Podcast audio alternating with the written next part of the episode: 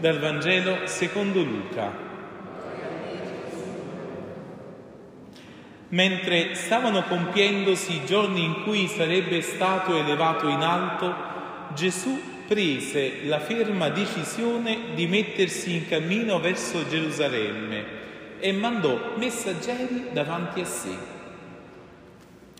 Questi si incamminarono ed entrarono in un villaggio di Samaritani per preparargli l'ingresso ma essi non vollero riceverlo, perché era chiaramente in cammino verso Gerusalemme.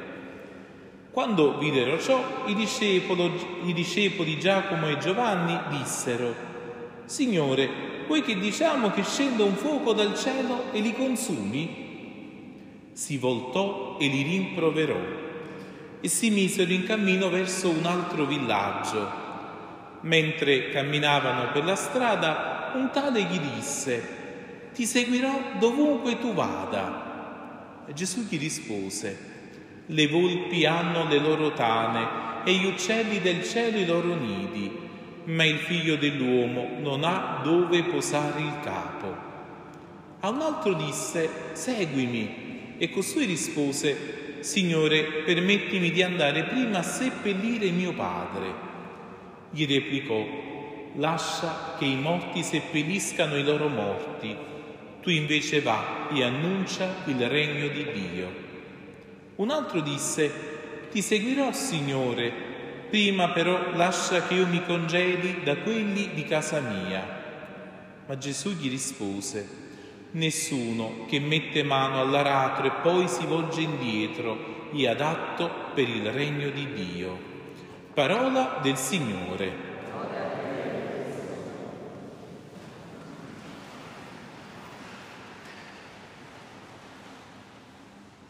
La parola di Dio di questa domenica eh, ci aiuta, credo, a vivere bene questo tempo e questo tempo in cui eh, forse più di altri siamo chiamati eh, forse a un po' di distensione o al contrario ad aumentare il ritmo della vita, del lavoro, del nostro impegno.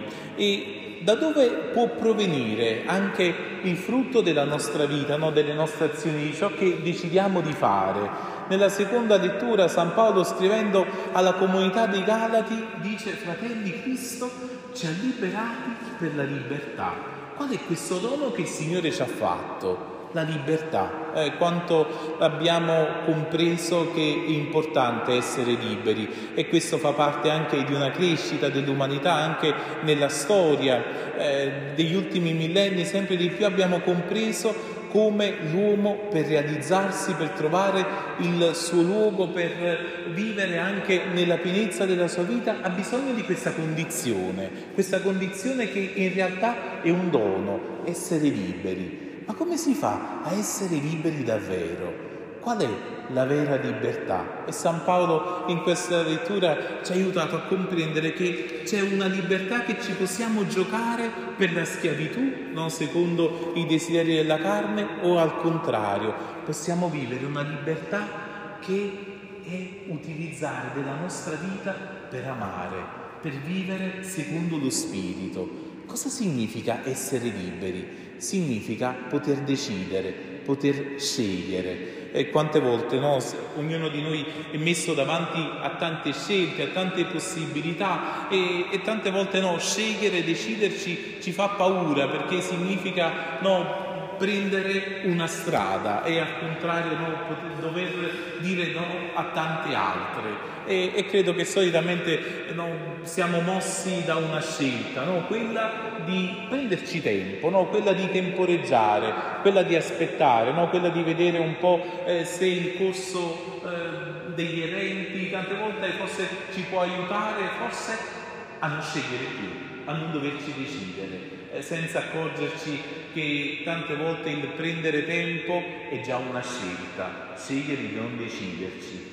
E vediamo invece Gesù nel Vangelo di oggi che vive la sua vita, vive la sua libertà. Il Vangelo ci dice che Gesù prese la ferma decisione di andare a Gerusalemme. Gesù è fermo in cosa? È fermo in una scelta. Quella di vivere in pienezza la sua vita, di andare fino in fondo, di arrivare fino a Gerusalemme. Il Vangelo ci diceva, no, mentre eh, si stavano compiendo i giorni in cui sarebbe stato elevato in alto. Cioè quando Gesù capisce che è il tempo in cui deve sparare il colpo, lo fa, parte, si decide e va a Gerusalemme e chiede che siano mandati messaggeri davanti a lui. Eh, Gesù non è che forse stava, eh, stava, dicendo, non so, devo andare a Gerusalemme, mi faccio prima un po' di consenso, no? prima un po' di follower, qualcuno no? che, che va davanti a me. No, ma credo che Gesù con questo gesto voglia indicare che il suo andare a Gerusalemme non è tanto un percorso, una passeggiata che deve fare lui per se stesso, ma è un percorso, è una strada quella dalla, della, dalla Galilea di ognuno di noi verso Gerusalemme che ciascuno è chiamato a fare. Gesù manda messaggeri davanti a sé perché desidera che quel percorso lo facciamo anche noi, che anche noi entriamo in quella gloria del Padre, cioè che anche noi entriamo nella gioia, che anche noi entriamo nella luce, che anche noi entriamo in quella felicità, in realizzare pienamente la nostra vita e Gesù manda messaggeri. Oggi celebriamo il decimo incontro mondiale delle famiglie. Ho immaginato che forse questi messaggeri, coloro che fanno vedere in modo particolare l'amore di Dio e la scelta di vivere, la scelta di generare vita al mondo, sono proprio le famiglie, possono essere proprio le coppie, coloro che eh, si decidono per il matrimonio a essere questi testimoni dell'amore testimoni di chi decide di partire da se stesso. Ogni sposo è chiamato a fare questo, a prendere una decisione ferma, a dire non, non, mi basta più la mia vita, sento che la realizzo, sento che la dono, sento che la offro, sento che la vivrò in pienezza nel dono totale per un'altra persona, nell'amore di Dio. Mandare messaggeri davanti a sé per sapere che questo percorso, che questo cammino può essere possibile, può essere comune a tanti. E allora come ogni volta che amiamo, ogni volta che facciamo una proposta, ogni volta che ci decidiamo, eh, così anche Gesù si incammina e questi messaggeri arrivano in un villaggio di samaritani e questi samaritani cosa fanno? Rifiutano Gesù.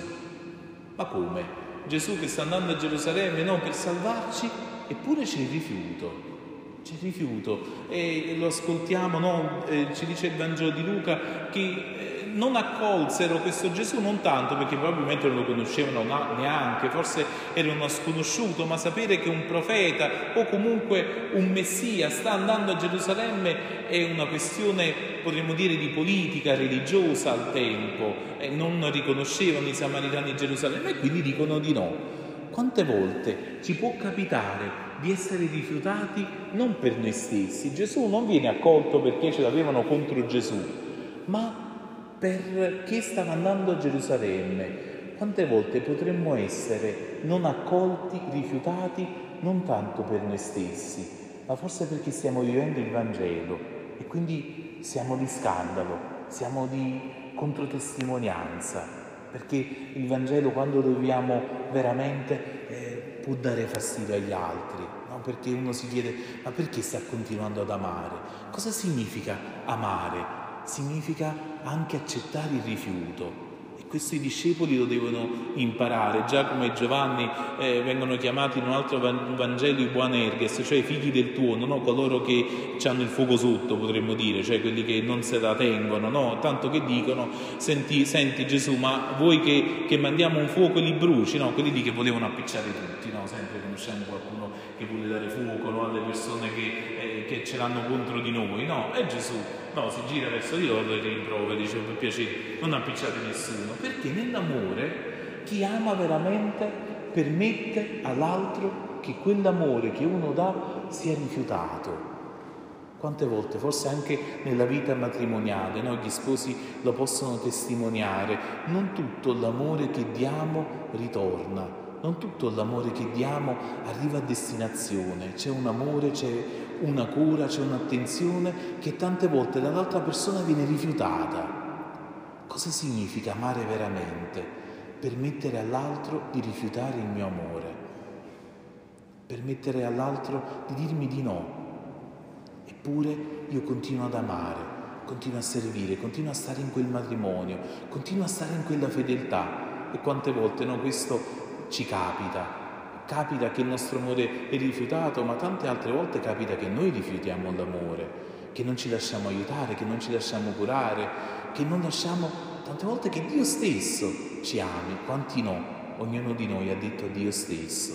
Eppure il Signore cosa fa? Non smette di amarci, continua, continua ad avere cura nei nostri confronti, continua a trovare altre strade. Allora Gesù non si ferma davanti al primo villaggio di Samaritani che gli ha detto di no, passa per un altro villaggio, trova altre strade, altri modi per arrivare a Gerusalemme e così per strada incontra questi uomini ai che chiedono di seguire Gesù o ai quali Gesù chiede di seguirlo. E vediamo come Gesù nell'aiutarci a comprendere qual è la nostra vocazione non è che si accontenta, non è che dice va bene, basta che fate un po' i caproni, che venite dietro a me. Tante volte pensiamo che l'essere cristiani sia semplicemente no, stare in chiesa, riscaldare il banco. E Gesù non si accontenta, No, c'è questo tale che va da Gesù e dice, senti Signore, io ti seguirò ovunque tu vada.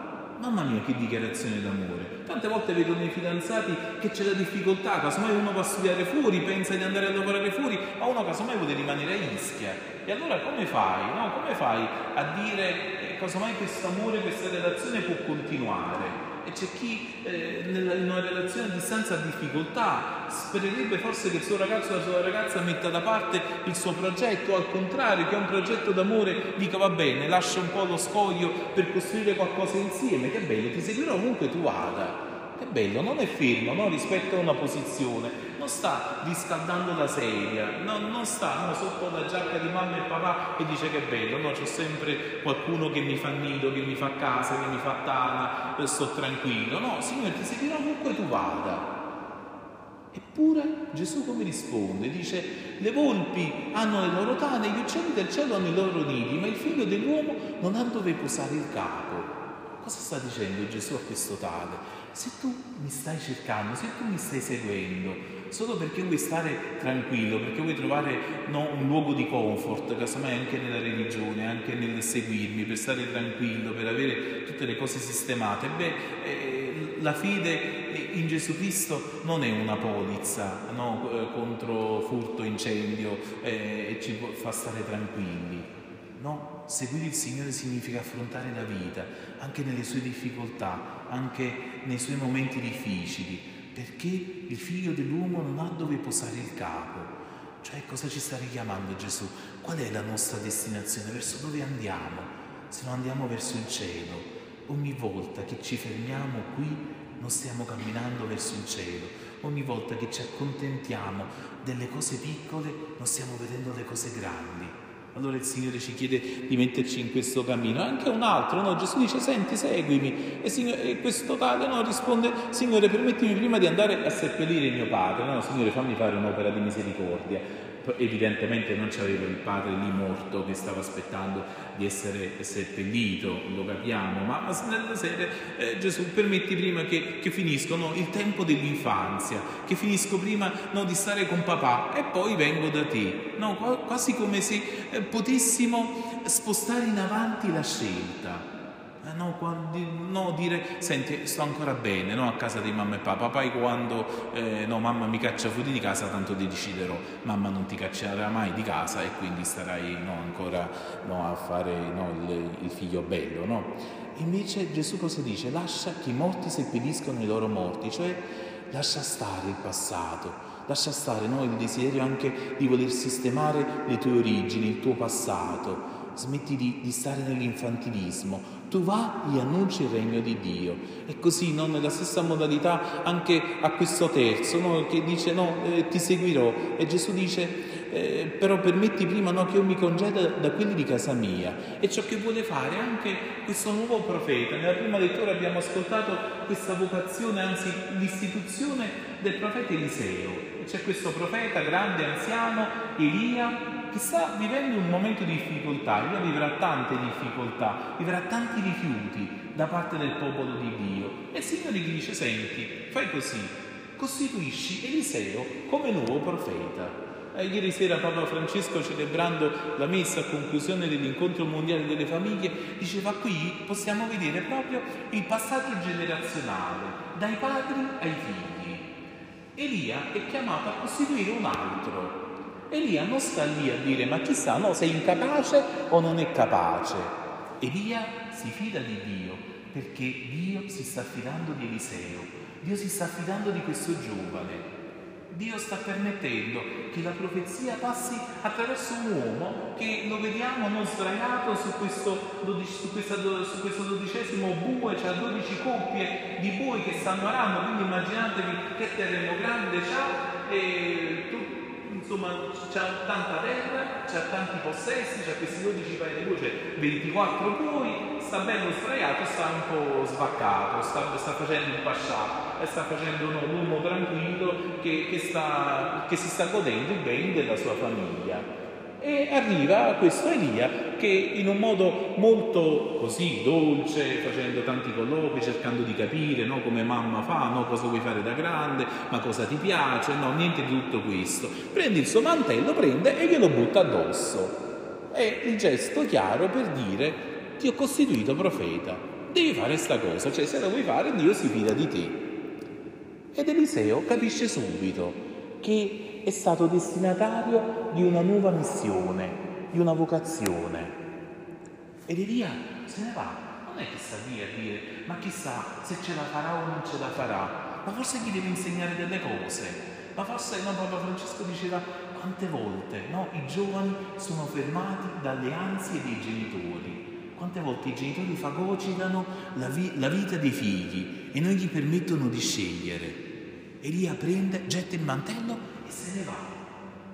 Eliseo pensa, senti, aspetta Elia, vado prima no, a baciare i miei genitori. No, anche lui, no, è come questi qui del Vangelo che vuole prima sistemare casa. Ed Elia dice, senti, ma hai capito cosa ho fatto? L'ho fatto profeta, quindi vedi tu, o va o non lo vuoi fare. E cosa fa Eliseo? Fa una cosa strana, prende bu- questi due buoi e li ammazza prende l'aratro, che è questo pezzo di legno che permetteva ai buoi di stare in parallelo e quindi di andare insieme, lo brucia e grazie a quel fuoco eh, appunto fa un bel barbecue domenicale e, e prende la carne dei buoi e la offre al popolo. Cosa fa Eliseo? Prende la sua parte di eredità e la offre. Ciò che apparteneva alle sue origini, ciò che apparteneva alla casa di madre e padre. Sa che per quella nuova missione non gli serve un'eredità, non gli serve una sicurezza, perché sa che il profeta è colui che si incammina da dietro al Signore e si fida, non ha bisogno più degli strumenti vecchi per poter vivere, per potersi cercare un po' il pane quotidiano, prende l'aratro e lo brucia. E questa offerta non è un buttare via, ma è un offrire ciò che hai per gli altri, offre quel cibo al popolo. Questo cosa significa per noi? Significa dire, ma allora cosa faccio nella mia vita? Scelgo di seguire il Signore con tutto me stesso, dando quel pezzo di certezza, di sicurezza che ho. E tante volte quel paio di buoi sono il luogo che ci fa stare fermi nella vita, che alla fine non ci fa partire, che non ci fa vivere, che ci fa stare sdraiati, ma non ci fa mettere in cammino perché sono altri che camminano, erano i buoi a portare Eliseo, non era Eliseo a condurre niente, stava sull'ultimo, non è che stava sul primo, cioè della serie puoi vivere da vagone o puoi vivere da locomotiva, puoi vivere da chi aspetta che gli altri scelgano e decidono oppure ti prendi tu la responsabilità della tua vita. Cosa significa allora seguire il Signore? Gesù conclude il Vangelo di quest'oggi dicendo Nessuno che mette mano all'aratro e poi si volge indietro è adatto per il regno dei cieli. Cosa significa volgersi indietro su chi sta su un aratro? Significa zappare storto, significa non arare dritto. Allora il Signore concede a ciascuno di noi di scegliere in modo dritto, di non sviare, di non vivere in modo storto, ma in modo dritto, guardando davanti all'amore di Dio e questo amore che ci fa scegliere e ci fa essere pienamente noi stessi.